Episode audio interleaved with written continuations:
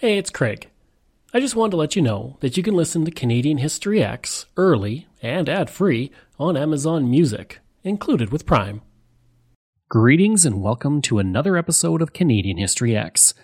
If you like, you can support the podcast for as little as $3 a month. Just go to patreon.com slash CanadaEHX. You can also donate to the podcast by going to CanadaEHX.com and clicking donate, or you can go to buymeacupofcoffee slash Craig. All of these links are also in my show notes. And for people who donate, I have various levels of benefits. For $5, you get a thank you at the start of the next episode of Canadian History X, Canada's Great War, and from John to Justin, and on social media. For $10, you get everything from the $5, plus this episode is sponsored by, with your name at the start. Also, I'll state it's sponsored by you on social media.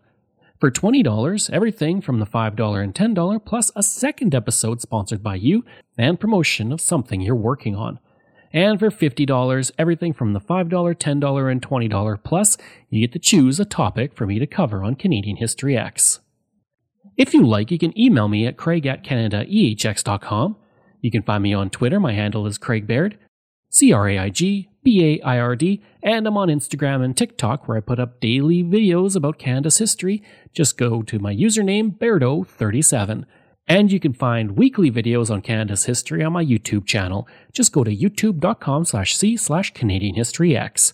If you want to find transcripts of every episode I've ever done, you can go to my website, CanadaEHX.com, and there's over 700 posts on Canada's history there. In June 1886, Vancouver was only two months old and quickly growing to become one of the most important cities in Canada and eventually the world. Then, all that progress was suddenly ripped away as the dreaded foe of every early community in Canada reared its head fire. From the 1860s until the 1880s, Vancouver was little more than a small community with a few shops and homes, and it was also called Granville. Prior to the arrival of the Canadian Pacific Railway, Granville was very remote. It required a nine mile journey through the forest from New Westminster to reach, or 30 miles along the Fraser River from Fort Langley. When it was announced that Granville would be the west coast terminus of the Canadian Pacific Railway in 1885, the entire community began to explode in size. On April 6, 1886, Granville became the City of Vancouver. The first City Council election was held on May 3rd, with Malcolm McLean serving as the new mayor.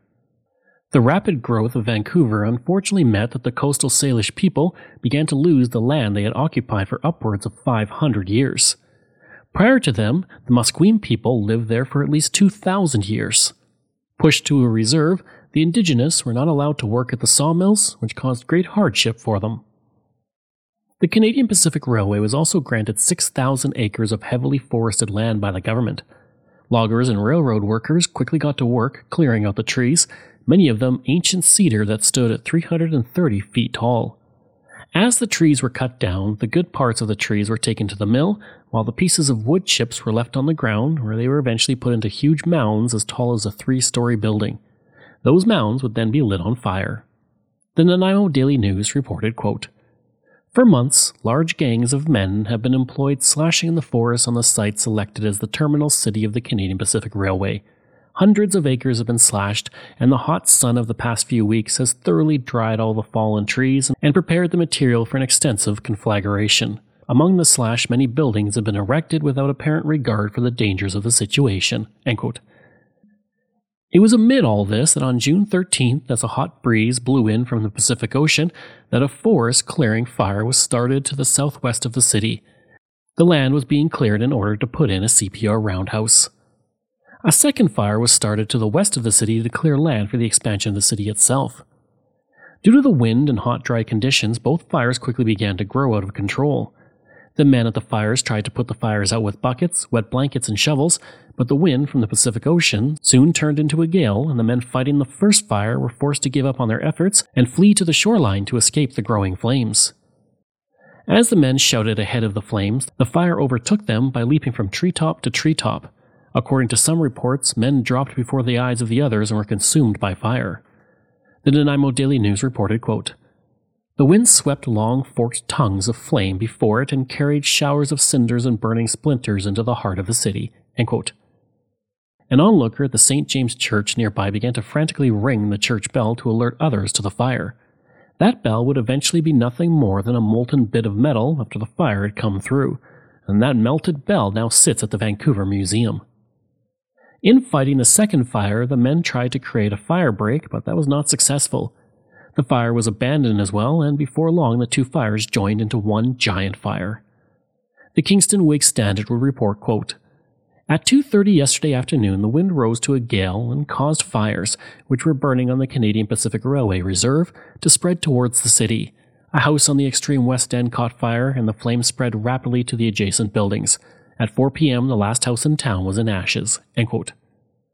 As the fires began to burn into Vancouver, smoke filled the area and people started to flee with whatever belongings they could carry. One man lost $1,800 in cash, while others lost upwards of $20,000 in furniture, bedding, jewelry, and more. In a private letter from an unnamed person that was published in the Victoria Daily Times, it was stated, quote, Before I got half across the street, I met a man who begged me to hitch up quickly and save a load of boots and shoes from his store. In ten minutes, his store was in ashes. A poor woman begged hard for me to take on three trunks, but she had no one to help her, and the horses were so wild I could only keep them straight on the road. I stopped once, and in less than a minute the wagon was full of trunks, and then I put the horses as fast as I could manage to pass people.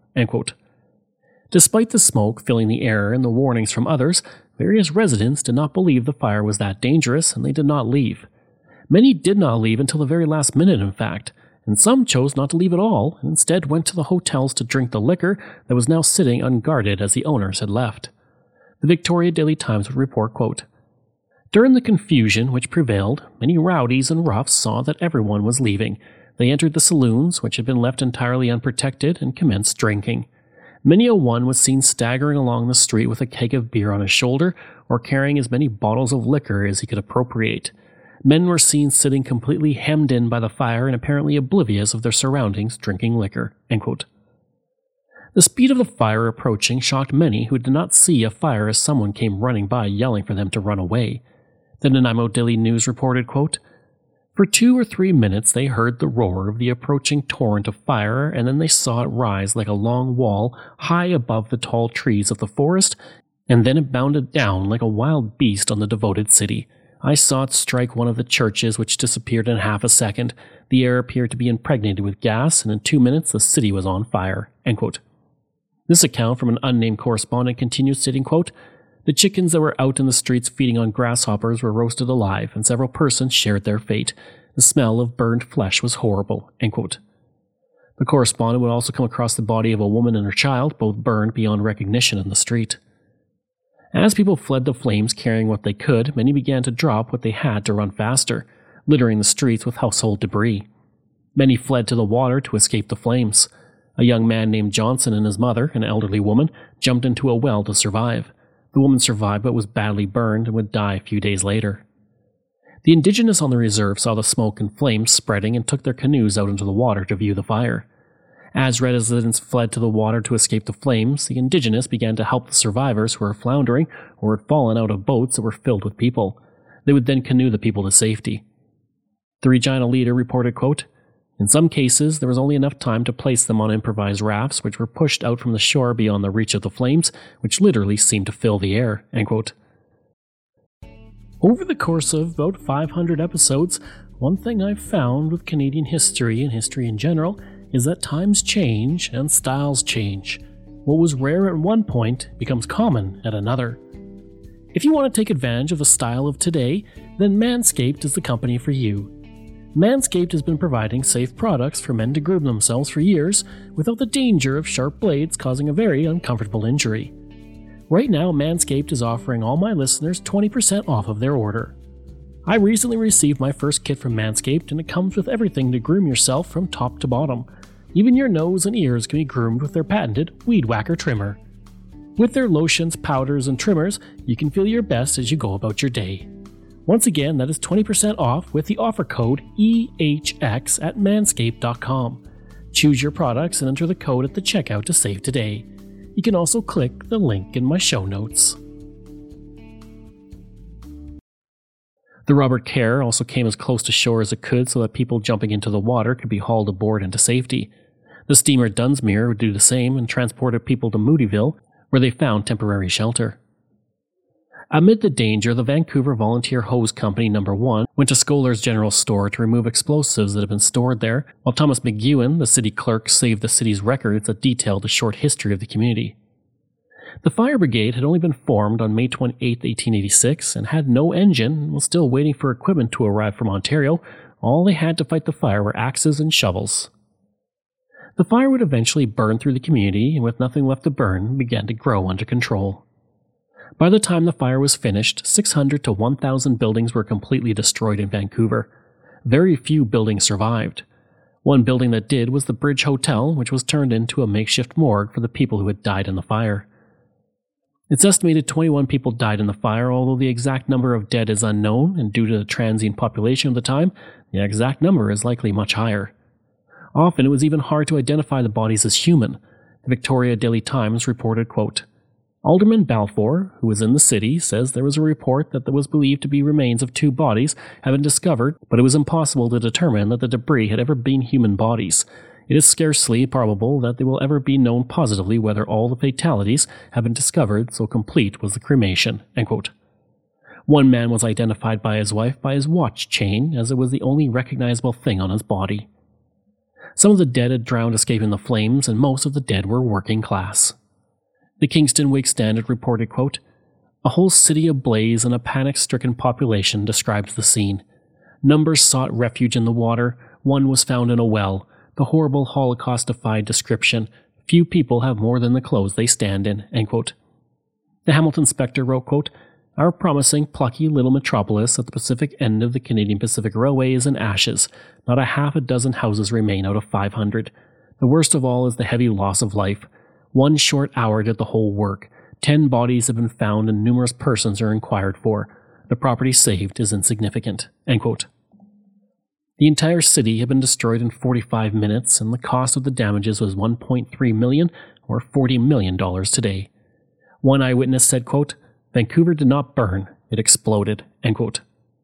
In the letter published in the Victoria Daily Times, the individual states, quote, The whole thing was over so soon it was impossible to realize exactly what had happened. One man said to me, it was like a dream, and I don't think he could have described it better.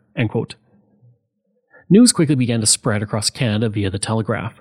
The Montreal Star reported, quote, Vancouver, the new city on the Pacific coast, which, as the Pacific terminus of the Canadian Pacific Railway, is expected to be second in Canada only to Montreal in the near future, is burned down. Let it be rebuilt as befits a city with a great future before it.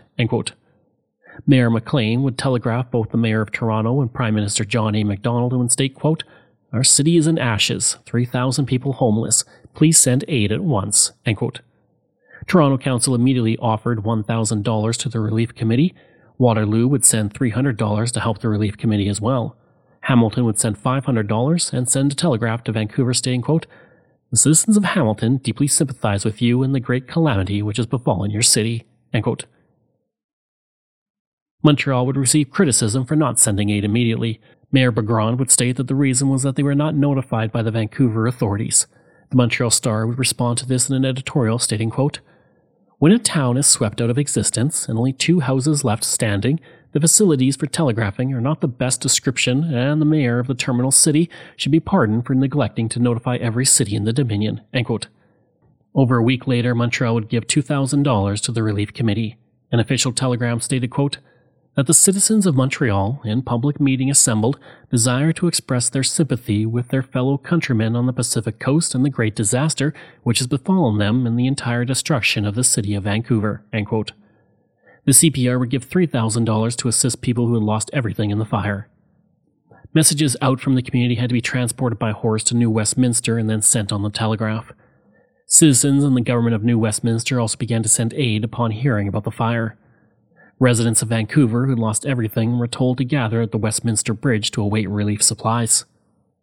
After the fire, the correspondent from the Nanaimo Daily News related what he saw in the city, stating, quote, Today I crossed over the site of Vancouver City. It is a dismal black waste in the woods. The fire ate up everything. Only days after the fire, work began to rebuild the community. Free lumber was provided from the Hastings Mill to anyone rebuilding their home or business. The Kingston Whig Standard reported, quote, A thousand men will go to work clearing up tomorrow for the CPR. Twenty contracts for rebuilding are already let. Many men are ruined but determined to start in their old localities. By 3 a.m. the next day, lumber wagons were heading towards Vancouver and were unloaded by the light of lanterns. A tent city hall was set up, and three constables were appointed to prevent looting in the ruins. One of the first bylaws passed was that a building had to be made of brick or stone. One man said, quote, In 20 minutes, Vancouver had been wiped off the earth. In 12 hours, it was rising again. White canvas tents were visible across the city, where residents were living and business was being conducted. The first building to rebuild was a CPR hotel, and within two weeks, businesses were reopening in basic structures. It also did not take long, mere weeks, for businesses to take advantage of the fire.